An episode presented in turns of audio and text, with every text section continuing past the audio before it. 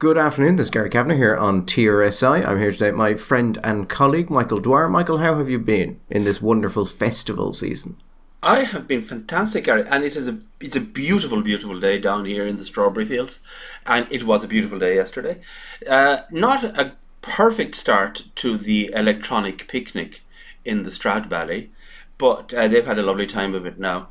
Although it, there was a rather beautiful moment where it was the event. This event was cashless this year. Very exciting, cashless event until all the machines on site uh, broke down, and uh, the patrons therefore were reasonably inquiring. Well, did this mean did, did this mean they could get free stuff, like free beer and free ice creams and the things that you buy at uh, festivals, as I understand it? And they were told, well, actually, no, you can't get free stuff. We will actually take cash now, now that the machines are gone. But not such great weather in the Burning Man, the great cultural event in the United States. And I, I don't know, Gary, about you, if you've seen the pictures, maybe you're aware, uh, you haven't seen any of it. Um, but I, I kind of don't like the degree which I saw this and felt a kind of a schadenfreude of pleasure of, well, it couldn't happen to nicer people feel to it, which is completely wrong because I, I'm sure there are many, many very lovely people, but I don't know. Did you see it? It's turned into an absolute mud. It could turn into sort of Mad Max, the Thunderdome out there. So, for those who aren't aware, Burning Man is a massive American festival set in a desert in Nevada. It is kind of hard to describe, Michael. It's very popular with the with the um, with the tech sector. This is not quite hippie-ish, but it's not very far from it. It's hippie geek. Yeah, and there's burnings of, of effigies and, and things like that and, and that sort of thing. I it is flooded after Michael more than half an inch of rain. It's a lot of rain in a very short period of time, Gary. Climate change, you know. One thing that makes it particularly fun is I know someone who goes there every year, Michael. Yeah. And it's someone you would probably not expect. It's uh, Grover Norquist, the head of Americans for Tax Reform. Grover Norquist goes to Burning Man. Well, no, I am. Yes, I am. Well, okay, I am surprised initially, but I suppose I could. There is a kind of that sort of uh, Western anarchic, weird libertarian god. You know, yeah, why not? For the listeners who aren't aware, Grover Norquist would be considered one of the most powerful yet shadowy uh, figures in the uh, American right. And Michael, not only does he go to um, Burning Man. The problem when you meet him is it's nearly impossible to get him to stop talking about fucking Burning Man. really? You meet That's him, what... and then within about five minutes, he's just talking about the orgy tent. And you're like, this is just a weird direction, and this guy just really loves Burning Man. That is, uh, that's a worry. the, or- the orgy tent, really? Hey.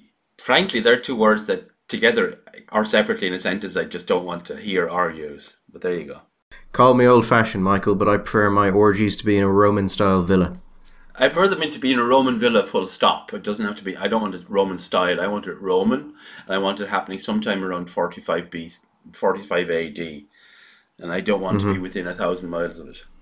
And then the emperor gets annoyed, and there's a false ceiling which gives way, and then everyone gets uh, suffocated under rose petals.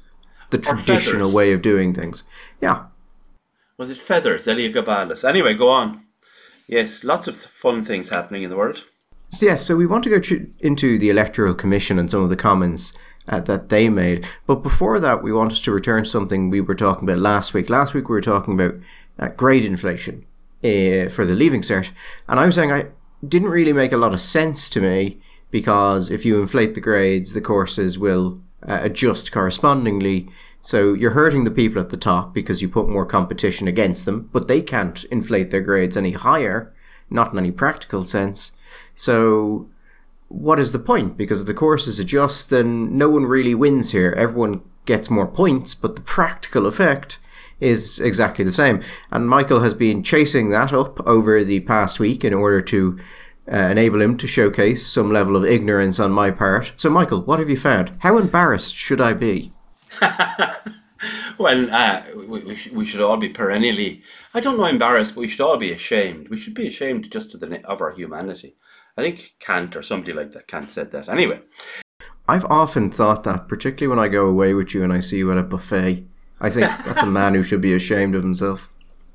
That is a vicious, uncalled for, and untruthful attack. I am the feckin' model of behavior of decorum when it comes to a, buff- a buffet, Mr. Kavanagh, who has been known to pile up three if he could get three or four T-bone steaks on the same plate and eat them with his hands, would do so.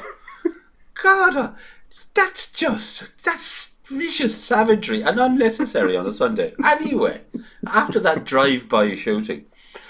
I the, it's a very it's a it's a it's a lovely story of how somebody goes out to solve a problem then creates another problem and then they and then creates a problem they actually can't find really an effective way of getting out of because they've now created exactly the same problem that they came in to, to solve in the first place. Okay, let's go back to the long, long, long time ago when there was a thing called COVID. You remember COVID, Gary?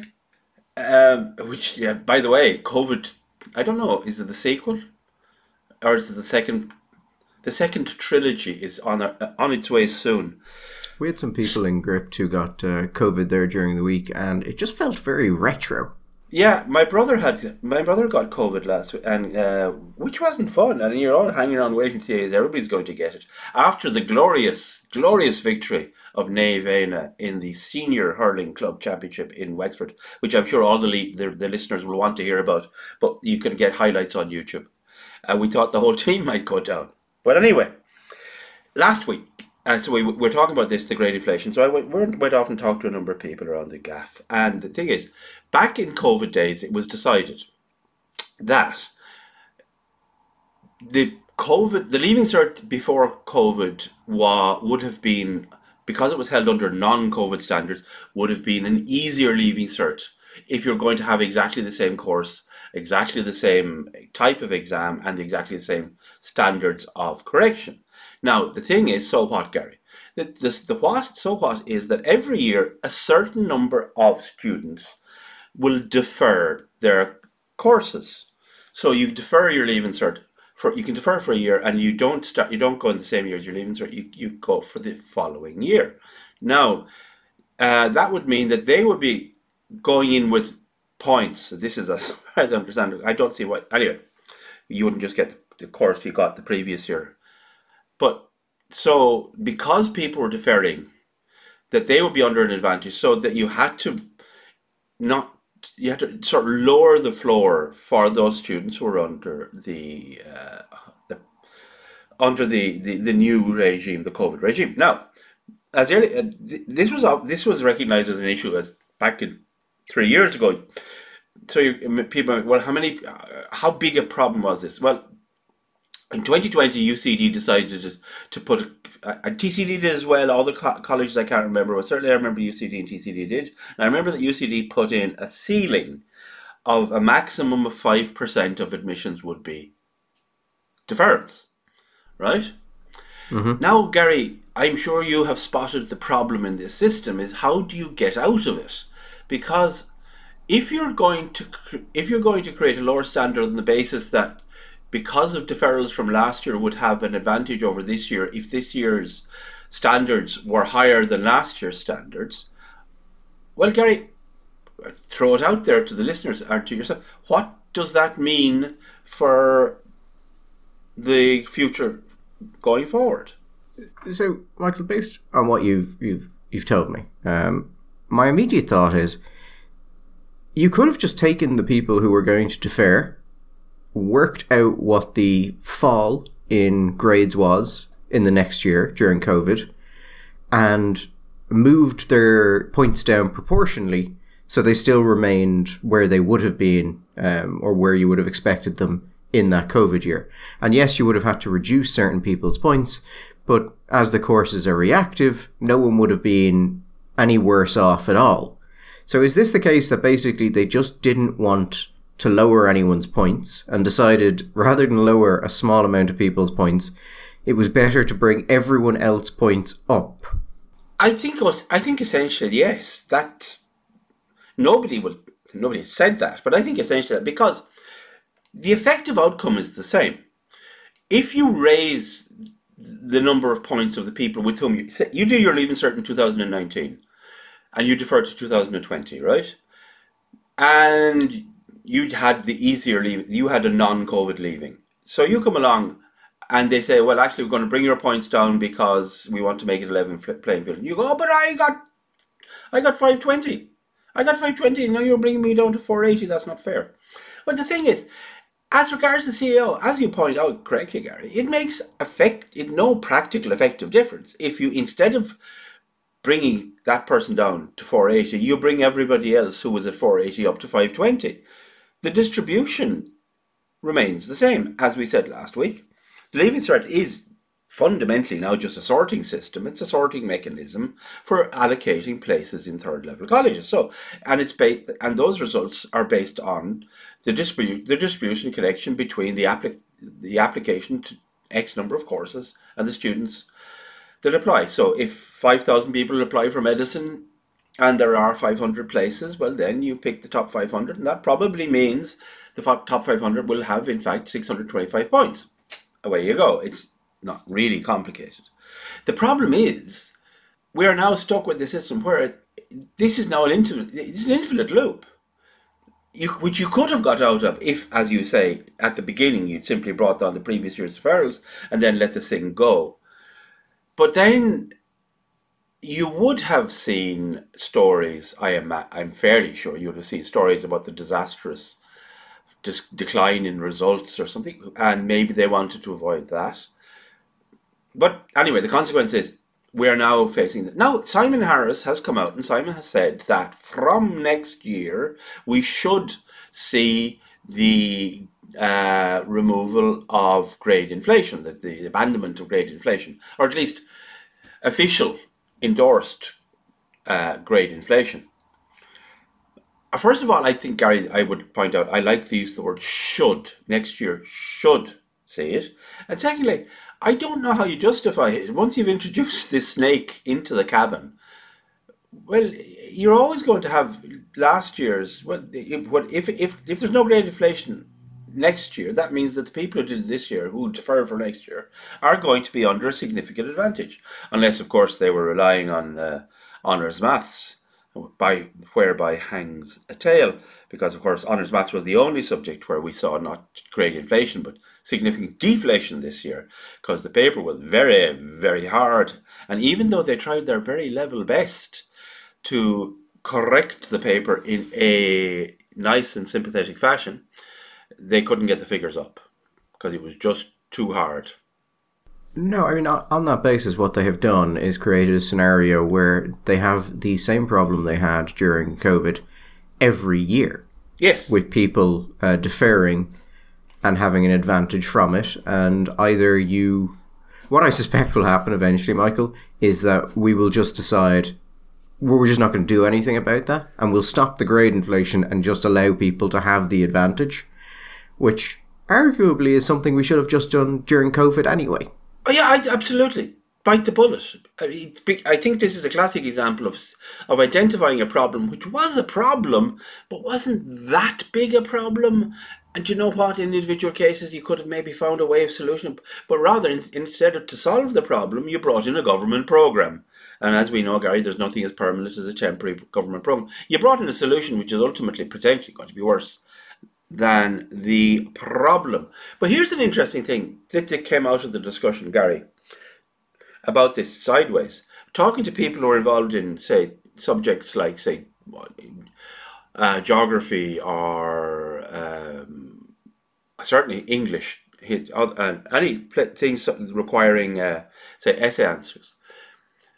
I, a number of people said to me that there was a, a, quite a few comments about the decline in literacy standards, re- a genuine noticeable decline over the COVID period in the literacy of the students. And I said, well, do you mean like the standard of essay writing or something? And he said, no. I mean, what rather even more concerning, because stylistic points you can tidy up it was noticeable that in student students' capacity to properly answer questions was impaired by their comprehension of the questions. And it wasn't just the odd one, that there were certain questions where words that they wouldn't have considered to be problematic, and indeed words which would have been used during the syllabus, during the course, were using questions and they were obviously being consistently misunderstood by uh, a fair tranche of students answering the question.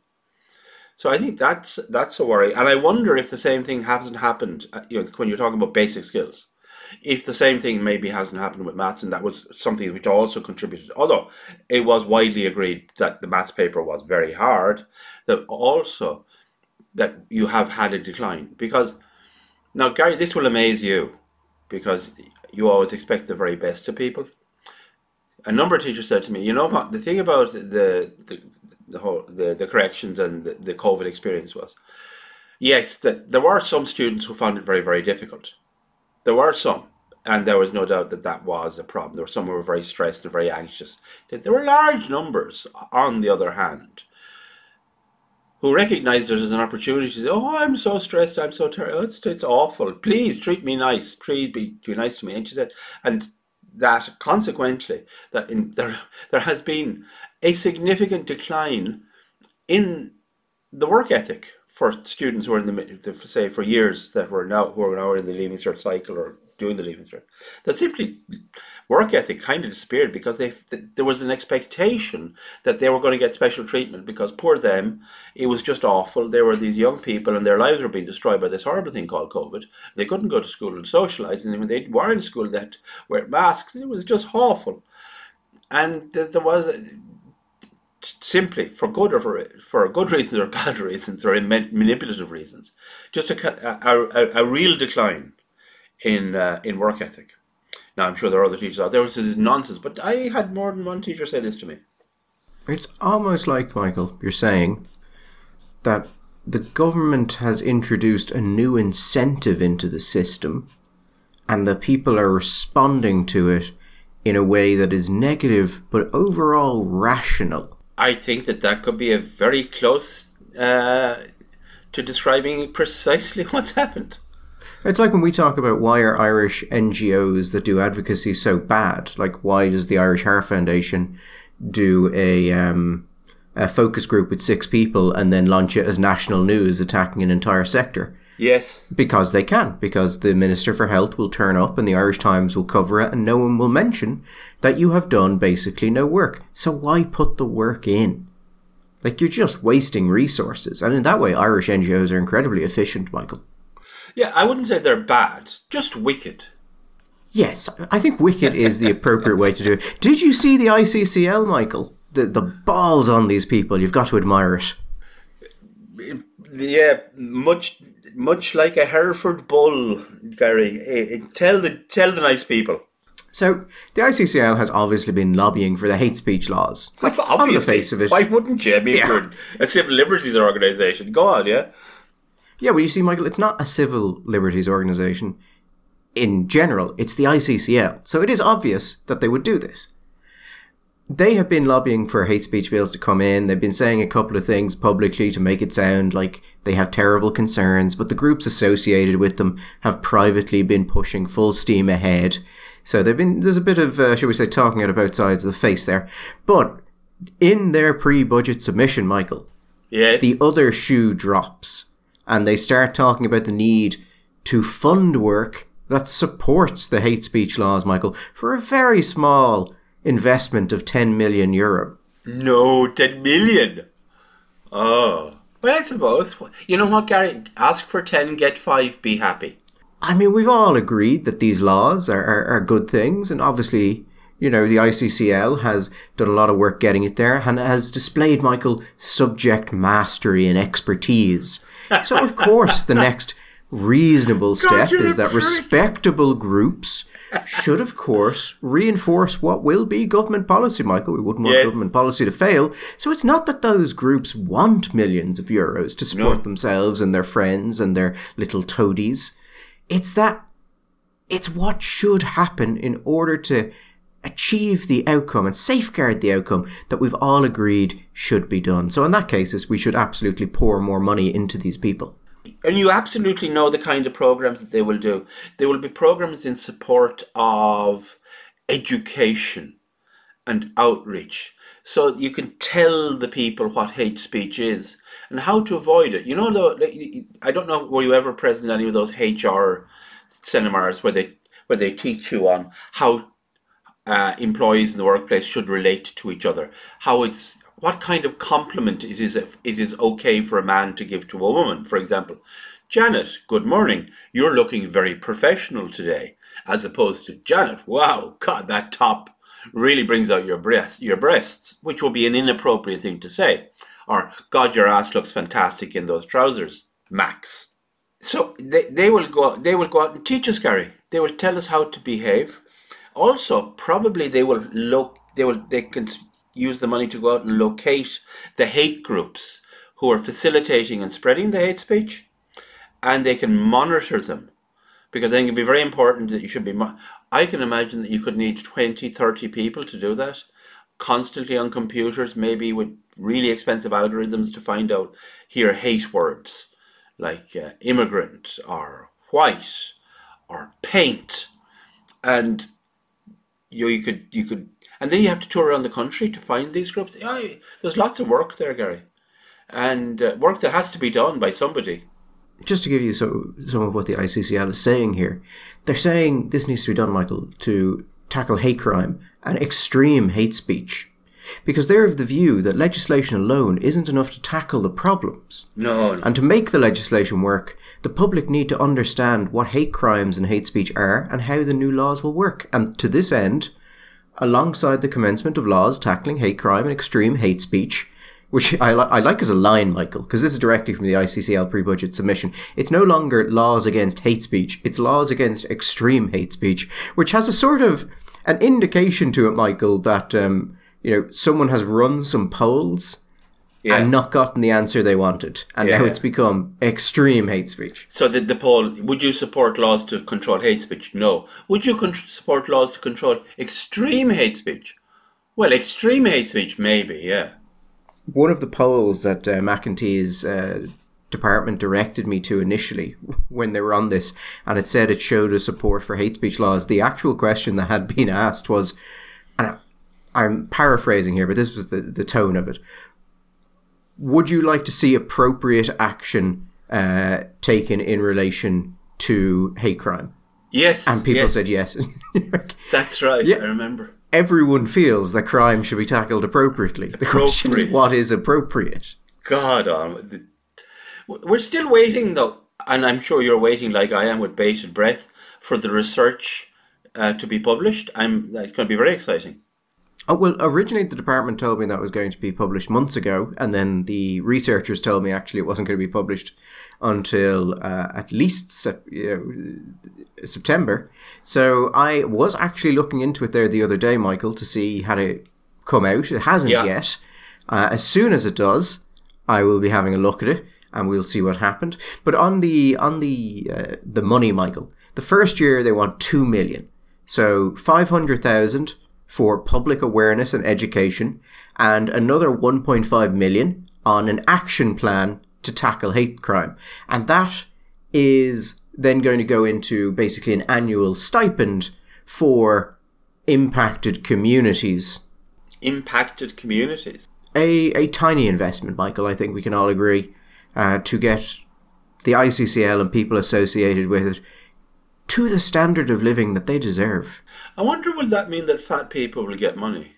I think probably more. There are more fat jokes than probably any other kind of hate crime joke.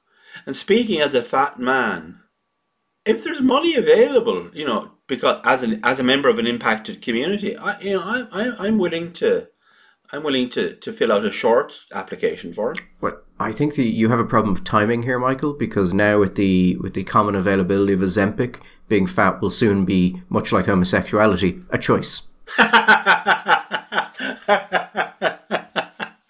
But maybe, maybe with Ozempic, Is that is that one of those jokes I just have to edit out afterwards? I don't know. I, I thought it was a good one.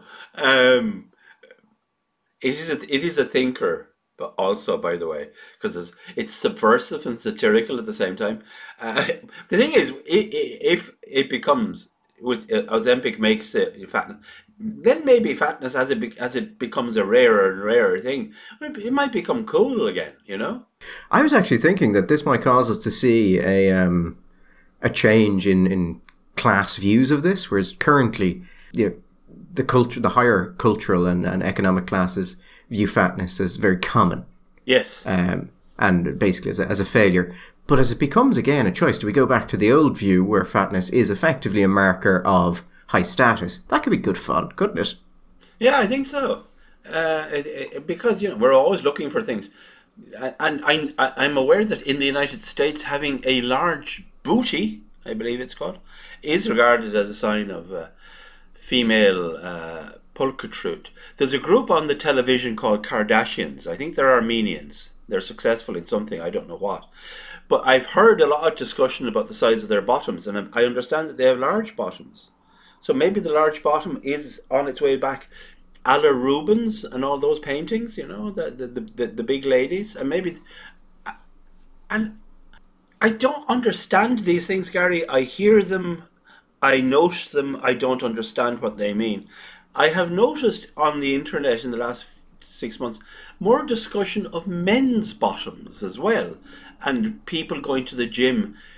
You know, I think it's it seems to be like they first they started on they wanted big biceps and then they wanted big abs or not big abs but whatever they wanted abs and then they wanted a big chest apparently now they want big legs and part of that comes because with the bigger it's all very complicated and well not complicated but confusing to a person like me so maybe yeah we are on on the road to fashionable fatness as opposed to body positivity which jesus lads so we we go on to the the electoral commission now. There's one thing actually I just wanted to touch on before that, Michael. So yes. we've been sending Ben Scallon to a lot of um, like a lot of um, uh, press events with the government ministers the last while, trying to get as as much.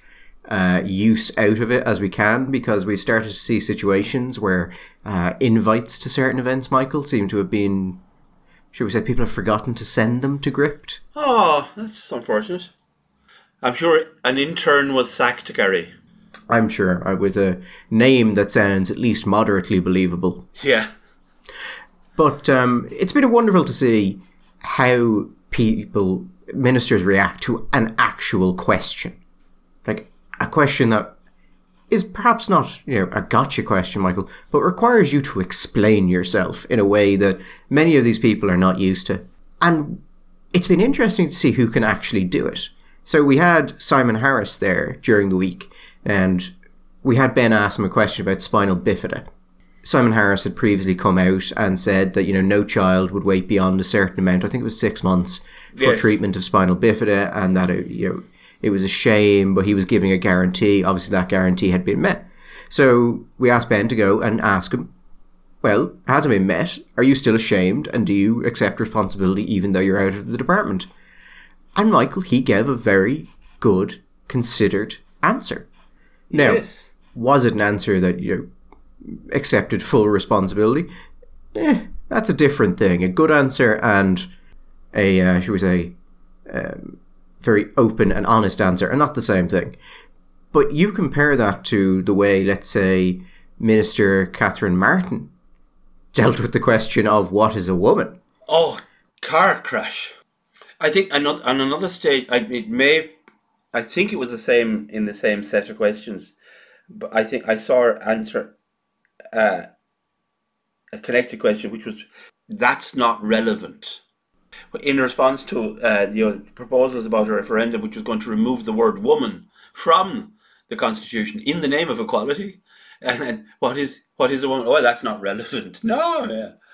So that that was our opener. It's not relevant, and then when pushed was that you know it hasn't been signed off on the exact wording, and you're sort of a I, a simple government minister, cannot answer such a complicated question without the full apparatus of the state having told me what the correct answer is. Unfortunately, Ben did not get the follow on question I had asked him to put in. And the way the way we do this, Michael, is I said, Now Ben, if she struggles, like she cannot answer the question, try and get this in as a follow on. And it's very simple. It's can a man give birth to a child? Because I just want to see what she does. well, I think that, that I think Ben should be sent along with that anyway. I, I think we should somewhere between now and Christmas. I want to hear Ben Scallon ask that, and I want. I don't know. Is it more fun to ask it of a man or a woman with children? It's fun both ways, you know. Go with it. the problem, the problem is the ministers you really want to ask questions like that appear so v- infrequently before the press. Like Roderick O'Gorman does does very very little in front of the press.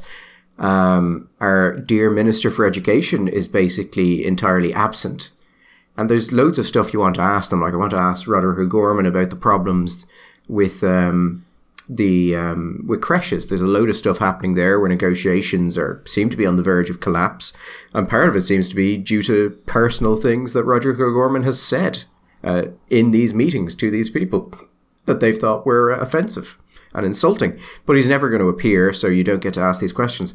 But of the people we've talked to, the most competent in response to answering a question are Simon Harris and Darragh O'Brien, and they are as someone who is obviously not a great fan of Simon Harris, he is far, far more competent, uh, both in relation to answering these questions and just knowing his brief, than most of his peers.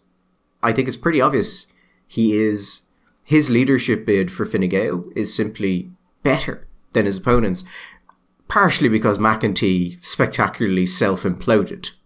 That was just a wonderful failure to launch she, McEntee has in, in, has effectively self-immolated.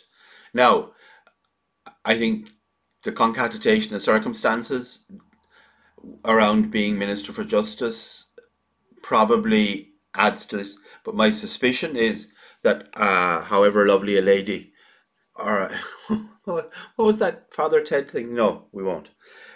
However, lo- she, I, I suspect that she was going to be exposed in any kind of challenging cabinet position anyway. The rest, it's right now. Right now, I don't know who you could see that would put it up to Harris. And in the con, I mean, we're talking about the electoral commission. We're talking about uh, the noise around it rather than the outcomes. But even the outcomes, I think, have created all sorts of interesting opportunities.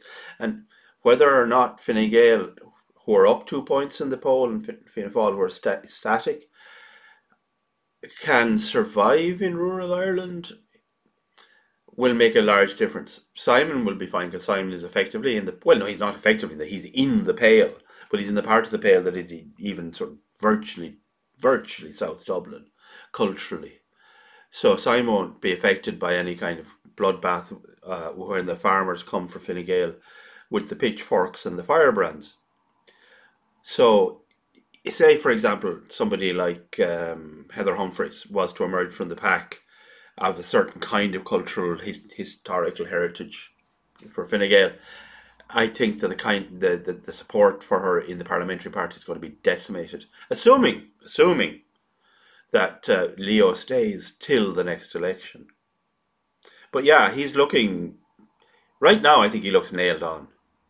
Yeah, I, and to be fair to him, um, as I said, as someone who says many unpleasant things about Simon Harris, he's just better than a lot of his competition. And do you know what else, Gary? He has got better. He's a lot better than he was two years ago, three years ago. I think the interesting question is I mean, I remember Simon Harris was years ago described to me as a uh, shadow in the shape of a man made entirely of ambition. Yes, I remember. I rem- that I, I think is, is generally a fair description. The question, I think, is if Harris actually gets the leadership and of the party and the country, whether or not he's actually an effective Taoiseach. Because if he decides that the thing that will actually keep me here is running the country effectively, as opposed to the current approach, which is the thing that will keep us here, is doing as little as possible, and then, you know, just hoping that's enough, he could actually be quite an effective Taoiseach. The question, of course, is effective in what way? It, it, it's different for Leo. Leo is Taoiseach. He's going to be Taoiseach until he isn't Taoiseach. And nothing that happens, bar an actual revolution and blood on the streets, is going to affect his capacity to go around being Taoiseach. So I don't think Leo particularly gives a damn about how well or how badly he does it. I think he might care about what some of his friends think, you know. that he was absolutely breaking it. But let's face it, you can detach yourself from it and just say to the NGOs and to the civil service, lads, you go on and run the country. Or you can even say to Micheál Martin, Micheál, could you do it this week? I don't have the I feeling, I never had the feeling that Leo was particularly a party man, that he had any deep kind of emotion or sentimental attachment to Fine Gael as a party, which means that he doesn't really care about party building or the or what he's going to leave behind him for the rest for Fine Gael for the next leader and how that's going to affect the party into the future. So I think Leo's just Leo's the kind of man who's got a job, but he's there for the position, not for the work. You know, it's um, he he wants the position, but not the. He doesn't really care about the power because he doesn't really want to have the responsibility that goes with it. Harris, well, we shall see. We shall see. Many a slip twixt cup and lip. So, on the electoral commission, we had uh, we had Ben down at the electoral commission. He was talking to uh, Art O'Mahony, who is the um, he's the managing director of the electoral commission, and they were asking them about how the entity can aim to regulate what is effectively truth because the Electoral Commission is going to have broad ranging powers in relation to misinformation and disinformation, particularly during election cycles. I think the, the one that caught most people's attention, I think, was um, Justice uh, Marie Baker, who is the chairperson of the commission.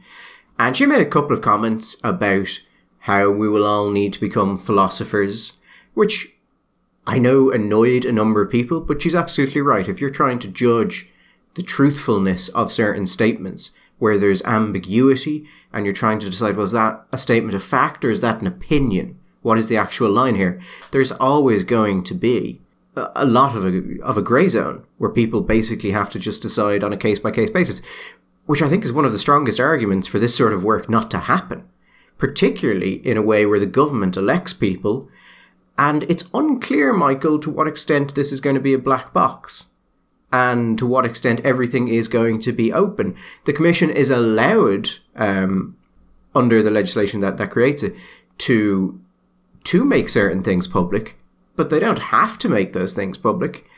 And we don't know which way it's going to be. But I think the other one was um, she said we're going to have to deal, learn to deal with the balance between the right to freedom of expression and the right of persons not to be misinformed.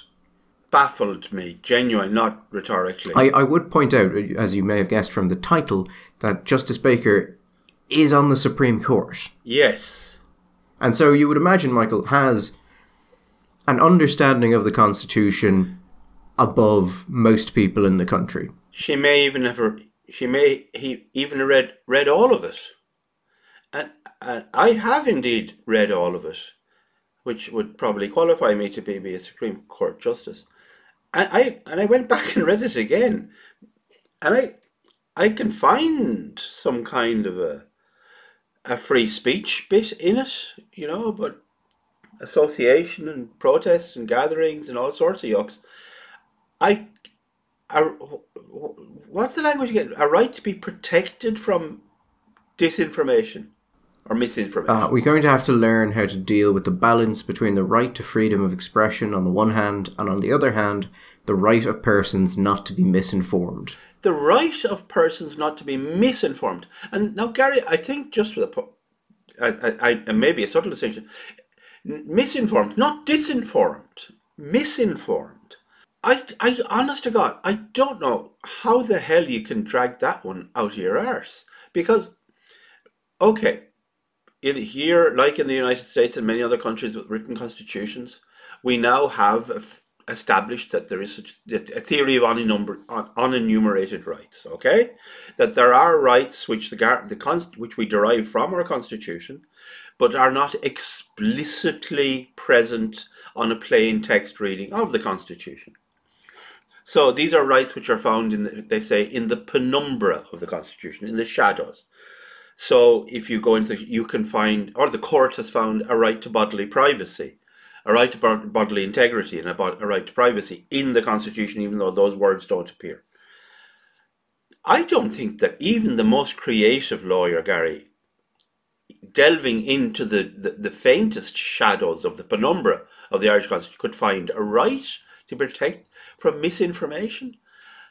It, it's a bizarre notion. And if you imagine that the contest between rights, because there are always going to be situations where you have rights in conflict, but then Isaiah Berlin, we recognize that there are hierarchies of rights, that some rights are more substantial, more vital, more important to the functioning of uh, a democracy or to the flourishing of a human being, and those rights get precedence. And if you imagine that you have two rights and you put them on a seesaw, I'm going to say, Gary, the right to freedom of expression versus the right not to be misinformed is a bit like, on one hand, putting putting a toddler on the seesaw on one side and putting Cian Healy on the other side.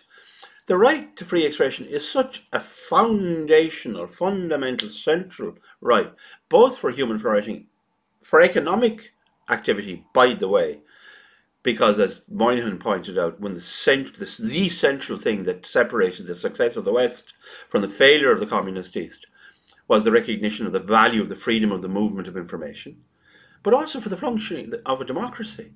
I also, what is? I ask this neutrally, and I, give me your opinion, your your personal Gary Gary opinion.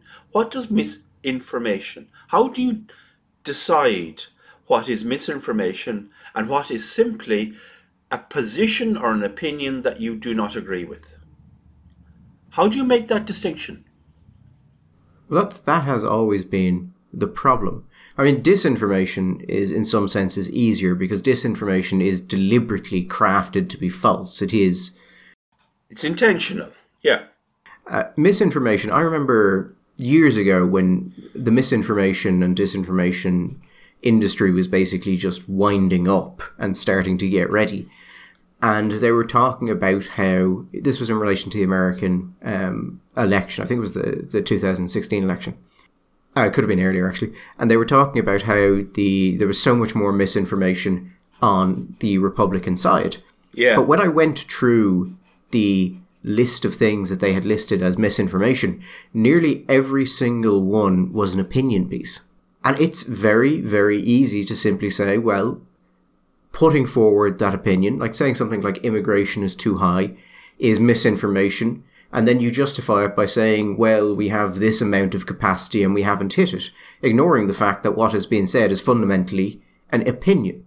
And that I think is, is, it would be very easy to, to use definitions like that as a weapon. One problem I actually do have with the Electoral Commission that I don't have with most other entities is this because they have a job to do with electoral integrity and misinformation and disinformation now about and, and Europe is moving in the direction of giving more and more powers to groups like the uh, Electoral Commission. In Ireland, we tend to staff these groups largely with people from who have worked in politics or uh, government, Michael. Yeah, or the NGO sector. Or the NGO sector or civil society. And in a part, that's absolutely understandable because these people tend to have a degree of expertise or at least accepted expertise in this area. But if you are going to put something together to oversee politicians, and the chief executive officer is the previous secretary general to the president and has worked in the houses of the Oireachtas for over 20 years and has involvements with certain political parties and would know people in them. What happens when you're asked to look at misinformation coming from political parties? Yes. And I'm not one of those people who think that you know, if you've worked in government or the Oireachtas, you shouldn't be put on boards or you shouldn't be allowed to run things like this. I think in most part, that's just the way it's going to happen because in relation to this, this is a very specific thing. And I'm still not quite clear what the oversight is. I think there are uh, all sorts of. I, the, the staffing, it seems to me, is inevitably going to be that like that. Oversight is, is another issue. But when you, when it, it gets into the business of deciding, of becoming this arbiter of what is misinformation, I think you're getting into genuinely dangerous territory because I think you're setting yourself a task which is actually impossible. the most I think a lot I think where a lot of people are concerned is because of our direct experience of what was going on and the kinds of discourses that happened. And I think this is where this has been driven from during the COVID period. Now, let's take masks, Gary, right? And I'm not I, am this is not about the substantive issue as it were about masks, but you and I were I would say moderately positive about mask wearing. Uh, and I think the, the study that we probably felt was the most interesting that was done in time was the large scale study done in Bangladesh. But we did talk about, we adverted to the fact that there had been studies done before the outbreak of the pandemic in, in Japan that had indicated that there were not, if any, there were no significant, if any, benefits to be derived. Anyway, but just for the sake of clarity, we were pro mask it's going to be very interesting now to see, as it turns out, what the science tells us about how effective or ineffective the mask wearing was, and certainly uh, outside of small, closed, enclosed spaces. During the pandemic in Ireland and other places, if somebody went out and, and, and gave the opinion that mask wearing was absolutely ineffective and useless, and this was just part of a wider problem where people are just using this as the governments were using these things as a kind of a public virtue signaling, but in reality, that the, the practical outcomes were were negligible, and it may indeed have negative outcomes. I think that a lot questions regarding like people who said the vaccines were hundred percent effective against uh, against serious illness. They were hundred percent effective against more uh, uh, against fatalities. That, that they prevented infection. All these things that were said, and again, we were. I certainly was. I mean, pro-vaccine, roll on the vaccine, get it, be happy. Uh, but the science and what the results now are telling us that the, the, the, the role of the vaccine was a little bit more nuanced than we were being told. People who were speaking about the limits of vaccines or the or the the, the, the uses, the not uses, the masks. That would have, I am absolutely certain, was in fact labelled at the time and would continue in certain sectors today, still be labelled as misinformation, and and the kind of misinformation that could actually be controlled because it wasn't just telling you the wrong temperature of, of the water uh, in the sea off Corsica if you're going for your holidays. It was something that would affect public policy and public health. It was dangerous. It turns out that it may even have that that misinformation may have been actually correct. And I don't know how you can have something which is true and and misinformation, but that I, I that kind of thing. So I don't know how you can in real time make a, a judgment call, because isn't it without waxing too sort of free speech liberal about it, isn't it the case, Gary, that it is precisely in situations of crisis that you need to be able to allow space for people to say slightly, maybe dangerous and radical things? Because if nobody else is saying them, what happens if they're right? What happens if you actually need those 10 or 15% cranky people to say, no, no, no, you've gone off the rails, lads, this is wrong. This is what's happening, this is the truth. And if you if you actually structurally silence those voices, you're doing both your democracy but the general health of your society a very serious damage. And I don't know what mechanism these people can seriously pretend to have, other than an ideological lens, to decide what is going to be misinformation and an honest debate.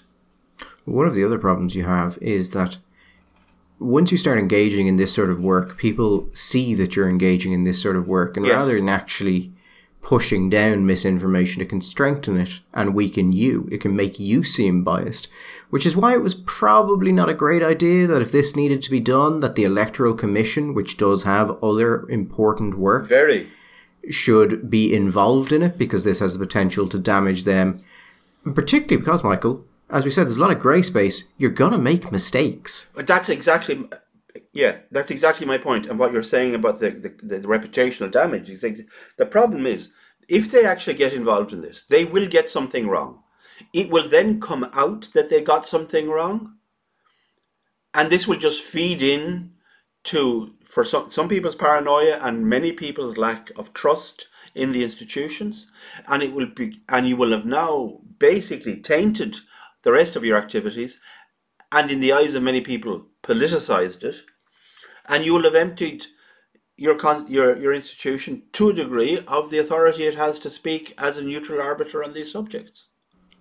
I mean, in Gript during the week, one of the things we were doing was going through the background of every member of the electoral commission on this basis, and that's not what you want. You don't want a situation where people have to think look into these people so we can see who is who and what they've said and what their policy positions are because they're going to have power over these things. Yeah. I mean, if you were to ask me about fact checking and what I think the best thing I've seen in fact checking has been pretty much since the industry started, it would be Twitter's community notes. Excellent. It is really good. Best system I have ever seen to deal with these sort of things for a number of reasons. One, it doesn't dis- it doesn't remove the information. So people are still able to see it and see it in context. Two, there's an internal weighing system where people need to agree on things. And that means I, you know, some of the community notes can sometimes be a bit off, but they correct in real time, which is about the best you're going to get with this and shows that there is feedback if things are incorrect. And I think one of the most important points is if you think it is unfair or you don't know how it works, you can sign up to it and you can see the internal debate in full that leads to those notes being put on things. And you can also go in and argue for or against it. Too often, I think, with organizations like this, very, very serious organizations, there is a disconnect between the result and what people can see. And that makes the, the mistakes you make much, much more impactful because people can't work out what happened and they start to think maybe that was deliberate or that could have been deliberate when it could have been a mistake. And also, you now have the behavioral psychology of an organization, particularly with very respectable people, Michael, and not speaking about these people in general, but just organizations like that tend to put a high priority on protecting their reputation, which often translates to making sure people don't realize mistakes were made. Yes. Which is lethal for a fact checker. Look at the journal. Look at the journal's reputation because of its fact checking. Like, it's destroyed its own reputation. I, at least from from the people I talk to who would not be in sort of the right wing bubble, Michael, it's a joke. It's turned itself into a joke because of the way it acted, and that's the danger. And that's probably not something the Electoral Commission should be doing. And this is, again, the government's fault because they set this up this way. Anyway, after that somewhat spirited rant, uh, we will be back next week um, I must close again by saying that there are still some tickets left for the free speech event, which is being held in the RDS on September the 16th. It's, uh, I think, doors open at half 12. We'll be out by about 5. There are some new speakers who are going to be announced during the week. I think people will be interested in those speakers, but uh, I'll put a link below in the description of this if you are interested, tickets are we, we've actually increased the allocation of tickets, Michael, because we, we were kind of uh, cutting it tight. So there are some tickets available um, at the minute, and I believe we can probably increase the allocation once more. Um, but that's only that's only an extra maybe 150 tickets. So like, don't wait and so miss everybody, out. Everybody should get on there, but for the time being, we'll say ta-ta, go out and enjoy the sunshine because it's a beautiful day. See you next Sunday. All the best.